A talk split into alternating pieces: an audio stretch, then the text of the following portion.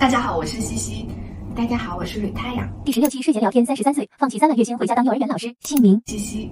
呃，吕太阳。年龄：三十二。三十四。出生地：湖南湘西，湖南永州。大学求学的：北京。北京。第一份工作：编辑，香港，几千块钱。编辑，香港一万多。第二份工作：编辑，北京，几千块钱。呃，编辑，香港一万多。第三份工作：内容运营，北京几万块钱。记者，应该也是一万多。我都。第四份工作：迪拜，嗯，也是记者，三万加。第五份工作：编辑，香港三万加。第六份工作：品牌运营，北京两万加。第七份工作：幼儿园老师，在温州，几千块钱。第八份工作：在长沙筹备自己的幼儿园。收入零。如果我想象我妈看到太阳的人生，会觉得太阳完全是在乱来。我妈也这么觉得。但我很佩服这些会乱来的人。事实上，我并不具备这样的勇气。这是为什么我们想我想做这次事情聊天的原因。第一份工作，香港编辑，一万加。研究生刚毕业，因为我是念文学跟文化研究的嘛，所以我看见有那种招什么文化版的编辑，我就申请了呗。去的第一天我就想离开，一进去就是。当天就是会开选题会嘛，但我完全听不懂他们在讲什么，里面没有太多的理性跟逻辑。但我当时就是没有真正的工作经验，所以我就觉得我还是应该去坚持。我在那里是有那种生理性的，会生理性的恶心。当时我就跟自己说，嗯，等到我把这份工作做上手了，我就离职，因为这样的话我才能够分辨我到底是嗯。因为这个工作太难了，我做不了了，离职还是因为我就是不想做这个工作了，离职。一年之后我就是就工作上手了嘛，然后我就离职了。就我当时准备离开香港，因为我也觉得我们不可能在香港找到别的工作，然后我就收拾我的行李就准备走。我就在一个二手论坛上卖我的家具，然后就认识了一个人，然后那个人就说要不你去我那里上班吧，然后我就去他那上班了。第二份工作，香港编辑一万加，很喜欢那种。团队的氛围，就是我觉得每个人都在很投入的去发挥自己的所长。我常常工作到晚上两三点，因为工资也不是很高，所以我还坐公交车那种夜班回去。他们没有去做情绪的煽动，而是以你喜欢的方式在做报道。对我其实不是一个做新闻的人，但是我很喜欢去看看，就是不同立场的人，呃，关于这件事讲了什么。其实这是一种小说的一种思路，就是小说关注的就是。你在说什么？你在想什么？他不会去给你一个判断，不会说哪一方是对，哪一方是错的。他更在乎的就是去看见，以及就是让那些藏在背后的东西显露出来嘛。所以为什么后面还是离开了呢？倒闭了呀。第二份工作的同事又推荐我去第三份工作。第三份工作，香港编辑一万家，开创了一个从来没有踏足的领域，就是去写生活方式。我的瓶颈是在于写作上，就是我可能一开始就写出了，嗯。就比较成熟的稿子，但之后呢就没有变得更好，没有那么有这方面的才华吧，然后就离职了。那时候我就觉得香港很无聊啊，正好有一个工作在迪拜，我就去了。第四份工作，迪拜记者，三万加。我理解你在迪拜的那个工作是为迪拜去做内容，而让这个内容吸引全世界更多的人，主要是呃中文世界更多的人去到迪拜。对，就是就是我们当时有帮那个迪拜政府做城市品牌推广，对对，类似类似的事情。这种换国家、换城市，甚至有些换行业的事情，对你来说，就这个决定是一瞬间就完成了。嗯，无知者无畏，就是我不是一个现实感很强的人。嗯，反正就很快就决定了，一两天吧。我去换工作的时候，我其实脑子里第一个想到的是，当他出现在我的履历上的时候，有一个资深的 HR，他会怎么判断这件事情？他会看到我的简历的时候，他会打多少分儿？那我觉得这个事情他不会真的发生。就你觉得一个人他真的会看到那个就给你打一个低分吗？这个事情是真的真的存在吗？HR 是一个假想的人，他其实代表了我一直非常在乎这个世界会怎么看待我，尤其是在工作这个场域。我之前给公司的。呃，新同事去做培训，我给他们培训的第一个思维就是产品思维，把自己当成一个产品，按照这个世界的需求去交付你自己。但我这两年随着我年龄的增长，我越来越感受到，当我这么去给一个初入职场的人讲这种产品思维，事实上是非常残忍的。事实上是告诉他，就是你的需求、你的感受都不重要，你按照别人的需求去完成就可以了。就任何一个产品，它都是有它的受众的嘛。和苹果的这一套策略，对，呃，对你有效，不代表对。你妈有效，但这个世界是有很多很多层次的，你你不可能有，你不可能成为一个就是呃所有的师姐都接受。对，嗯，对，在迪拜的那个工作，嗯，很悠闲。对，非常非常悠闲。我就觉得我每天只用工作一小时，甚至不到一小时就工作就结束了。嗯嗯，因为我的工作就很对你来说很简单。对对对而且据我所知，接触的都是非常体面的人。嗯每天只需要工作一个小时就完成。嗯嗯，每个月有三万多的收入。嗯，这就是而且还不用去办公室。如果看到这里的你觉得这个工作是完美的工作，可以在 屏幕上扣一。就因为我相信对很多人来说，这就是完美的工作。我的确是有朋友，他们的确又在迪拜定居了，然后他们过得也挺好的。你对他不满意的原因是因为他太清闲了，哦，就没有太多的输入嘛。很多人现在考公务员也是出于这个心态嘛。嗯我有一个稳定的铁饭碗，有一点点工资，但是同时我把副业，我所有的热情投入到副业上。这个我觉得这个很难，这个只是大家想象中觉得可以，但实际上我觉得很少有人会真的做到的。嗯因为毕竟这个工作你你每天就不论怎么样，你起码要花个八个小时吧，嗯。然后再加上你的通勤时间可能就九个小时、十个小时，嗯所以你每天可能有一大半的时间都花在这个事情上面，那它一定是会对你有影响的。嗯，我我我前段时间就是去去政府办事的时候嘛，然后我就遇见一个很年轻的人，我在那里问他一些事情，他全程都背对着我，然后当时我的感觉就是他很不开心，就是这种在自己的本职工作里很不开心的状态，在你看来是很难接受的。这就都谈不上接受了，他就是在忍受，嗯，对不？就没有必要，嗯，对吧？除非你明白自己在为什么而忍受，不然的话，我都不知道我在为了什么，那我我干嘛呢？嗯，我我就是介意隔壁老王怎么看我，那我都不认识老王，老王也不理我，对不对？对我来说，隔壁老王怎么看我是是一个我可以继续去忍受的理由。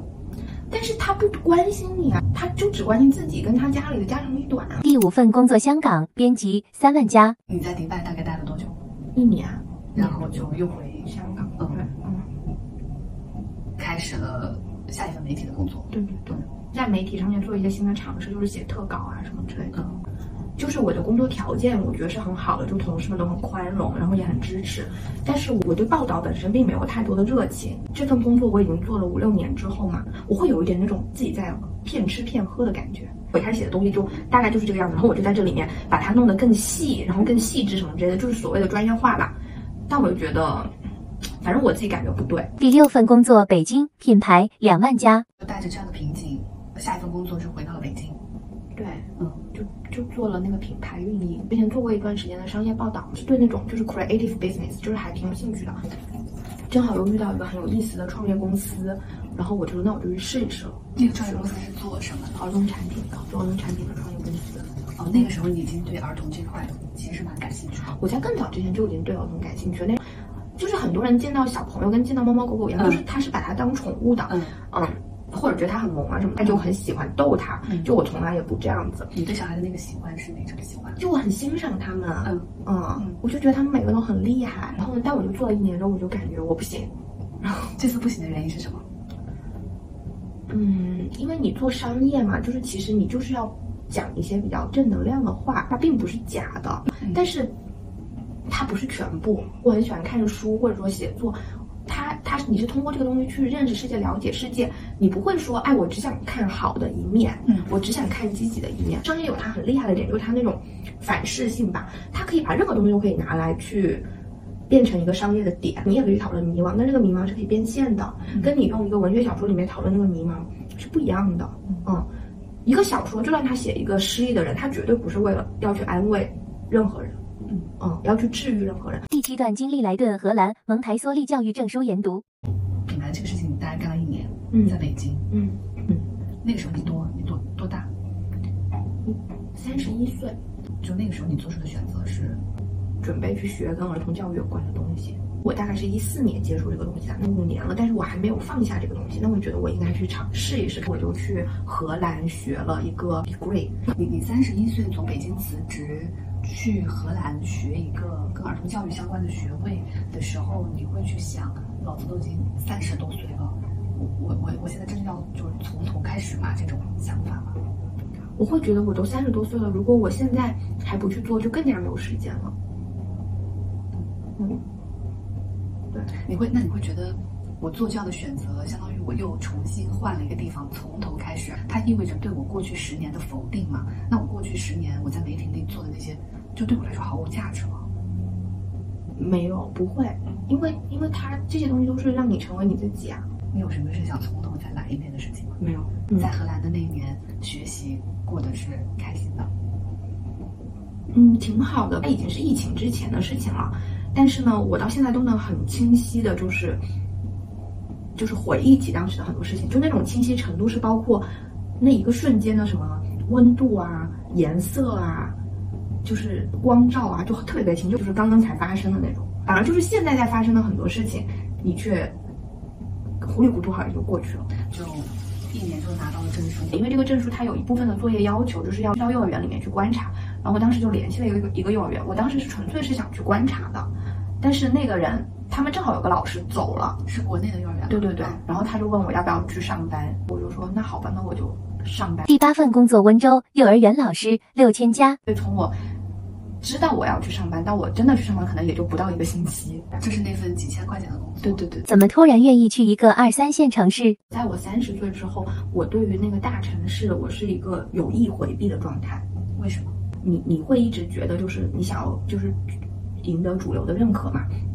那我觉得一直支持我的就是就是我们不应该在中心里面。就我之前还挺喜欢的一个作家，然后他有一个纪录片，那个纪录片叫做嗯，The Center Will Not Hold，就是文学本质上就是一个很边缘，同时它是一个一个就是总是这样扩散的一个状态、嗯，他不会想要去建立一个那种金字塔，然后是自下而上的。就小时候很中二的时候，就是谁红你就不会去听谁，你肯定是会去听呃冷门的东西啊，然后你是通过这种方式来获得一种自我的价值的确认的。所以我就在想，可能我也需要一种自我价值确认，但不是在主流。我在温州的时候也会意识到，它是一个一个有很多独特文化的地方，它这个东西没有被媒介报道，但我就觉得这是媒介的问题，这不是他的问题。我应该再也不会去北上广。但我并不是一种逃离北上广啊，对。你觉得在这种非中心的地方去建立一些东西是更实实在在的？就我是比较脆弱的，我我没有那么的坚强的神经，可以去九九六的工作，我很难在一个大城市里面扎根下来，然后去过一个中产阶级的生活。因为因为我觉得，如果我真的要去做到这个事情，我就要变得面目全非。但是我我没有办法去接受自己这个样子。所以温州的这个工作机会对你来说是一个好的选择，就是在那里工作了一年嘛，然后我就觉得还挺好。这点是特别特别了不起的。我三十多岁突然去到一个二三线城市，变成几千块钱工资去做幼儿园老师，这样一个我本来一毕业就能做的事情的时候，我会无法克服我身上的感到失败的感觉。嗯，可能会。这个对你来说，它就不是一个命题。因为我知道我自己是怎么走到这里的嘛，嗯，所以我并不会就是简单的下一个定义说那是失败，但是我相信很多人会这样去定义。那因为因为别人是站在你的外边他去看的嘛，所以他会这样下一个定义。我就觉得媒体很多时候他的报道就是不够准确的地方，并不是因为他的事实不够准确，而是因为他总是站在一个东西的外边。你有一个特别神奇的能力，是你都没有成功跟失败这样的概念。我我这个人只能这样子去走，然后我走的就是比一般的人要慢一些。但是我又会觉得，我按照我这个方向去走，嗯，他可能也能走出一条自己的路来。在温州当幼儿园老师的每一天都很快乐吗？小朋友本身就是很快乐的存在，就是大人总觉得自己在包容小朋友，那其实小朋友对大人是非常非常的包容的。就你对他大小声什么的，他他绝对不会记恨在心里，然后他不会去 judge 你。我最开始跟他们唱那种儿歌的时候，就我都不是很会唱，我都会忘词，而且我可能会走调，你知道吗？但他们依然在那里蹦啊跳，就很开心，他们根本就不介意这些，因为。知道什么是重要的，什么是不重要的。他不会因为有一个人唱歌走调就去笑话他，因为这不重要。第九份工作，长沙自己开幼儿园，暂时无收入。这一年让我确认了，我真的很喜欢小朋友。我就发现我要去自己开一个幼儿园，为什么？因为我才能做那个顶层设计的人。哦。嗯呃，就在温州这个幼儿园里面的限制，比如说有哪些呢？这个世界上有那么多的书店，或者有那么多的咖啡店，但是总会有人想要再开一间自己的书店跟自己的咖啡店一样，然后又是不一样的。但是他们都不会去挣很多钱，然后绝对不会成为五百强。你就决定自己开一家幼儿园，可能第一年会有几十个小朋友啊，有几个就不错了。嗯，嗯我觉得对，挺难的。如果是几个小朋友的话，怎么维持经营啊？第一年就是维持不了啊。就是要三到五年之后，嗯，才会慢慢的上正轨。你觉得这个事情是你可以做一辈子的？对投入三年，其实不是问题，因为这个事情你是要做一辈子的。对，前面做了那么多跟这件事情无关的事情，值吗？就好像你只谈了一个恋爱，你就会觉得就是他了吗？或者或者就算你真的跟你的初恋结婚了，可能你也会想，会会不会想要有更多的体验？我觉得可能这个东西就是这个是不人不能被克服的。对，就是有的经历它只能去被经历，你知道吗？你才会拥有这东西，才会变成你的。就是这也是我想说，就是很多父母，因为现在的父母都很爱自己的孩子嘛，他们就很害怕自己的孩子走弯路，然后就会给他很多的指导。就是家长可以给孩子很多很多的东西，什么金钱啊、指导啊、陪伴啊之类的，但他没有，没有任何人能够给另外一个人经历。你虽然说你你可以用十分钟跟他讲，跟他讲，可能他要花两年才会去体会的东西，但你讲了没有用。我觉得这就是为什么很多人说什么什么听了很多道理却过不了这一生，所以做家长的第一课是学会看旁观自己的孩子去走弯路。而且你要有这样的能力，不是很多人能做到的。他会很焦焦虑，他会很着急，他会很害怕，嗯。但是，因为你可以给孩子很多东西，但是你给不了一个孩子让一个孩子发自内心的觉得自己很好，你给不了一个孩子让那个孩子觉得，嗯，我能行，嗯，我很有价值，嗯，我做成了一个事情，啊，我做成了，好棒啊！虽然这个事情可能就是切了个黄瓜，你帮他切，跟他自己切就不一样。嗯，你你帮他切，你就是剥夺了他的一个经验，嗯，你给不了任何人经验，虽然你做了多你妈看上去可能觉得不靠谱的选择，为什么我会羡慕？是因为我觉得某种程度上，你把自己的选择、感受这些看得很重要，你把自己的标准看得很重要。我之前是从来没有这么想过，是今天你跟我这么讲的时候，我才在想，哦，原来是这样的，但可能也是这样的，但我之前从来没有这么意识到，因为因为我并不是一个很能够大声说出自己想法的人，而且很多时候，呃，就很多东西，这个世界上很多东西对我而言都不重要，或我都无所谓，这些这些嗯只是生活里的小事，可是嗯对对于大的选择，你其实会挺尊重自己的。对百分之九十九的事情我都不是很在意，但我在意的那百分之一，我发现是没有人可以改变。所以你在你做的选择才是这个世界上百分之九十九的人都不会做的选择。嗯至少至少我不会做，因为我已经按照这个世界的需求在交付我自己了。自律的人 vs 随性的人，主要我我没有你那么强大和坚强，你知道吗？我发现我有一个能力，我待在这个行业里，我到现在为止已经待了十年，对不对？就我现在还是在媒体这个领域里嘛。我后面长出一种能力，就是我能在原地就长出价值感跟意义感，就长出热爱。嗯我没有去其他地方看过，但我会让自己相信我有一套自己的意义理念，我就把这事儿给圆过去了。对啊，所以我就说你还是自洽的嘛。对，在想对我影响很大的书是什么？自控力绝对是影响很大的。嗯，我我想到自控力这件事情，是因为我在问自己，究竟是什么支撑着我在一个不变的生活里面，就是在一个一个点上面，我就站在那儿不动了，但我能一直重复，一直生活还能一直快乐，就是因为我我建构了这种重复的能力。因为自律其实就是枯燥的重复，你可以在这个生活里一直这么克制的生活着，一直到死。为什么对你来说改变人生是那么容易的一件事情？我我我就我老觉得你好像是有一堆按钮，你随便按一下，然后你的人生就改了，再按一下又改，再按一下又改。哇，我要按下那个按钮太艰难了，就是像离职、换城市、换一个行业，哇，我不敢想象，我我不敢想象，我做不出来。改变的勇气跟自律是相反的两个特质。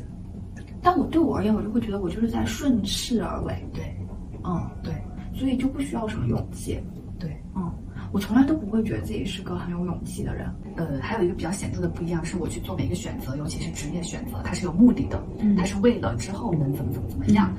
就是我所做的所有的职业，我的工作是手段，嗯，我本身是一个目的性不是很强的人，我会觉得我的那些选择都挺好的，你知道吗？我好像一直在想象一个并不存在的主流人群，但所有的判断到你这儿都是非常具体的场景。